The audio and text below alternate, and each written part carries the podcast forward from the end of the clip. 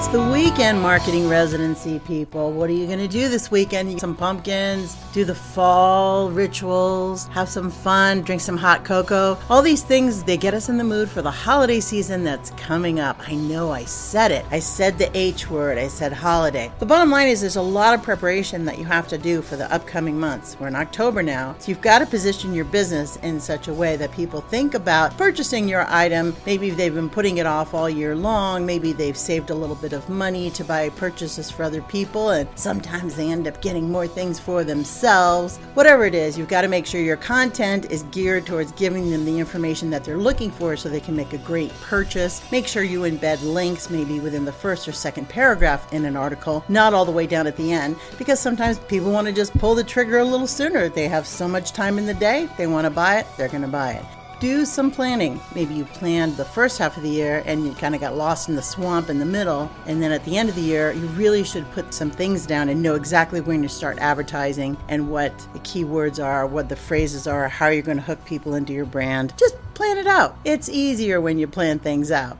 Have a great one. Take care. This is Jan from janrossi.com. Bye bye.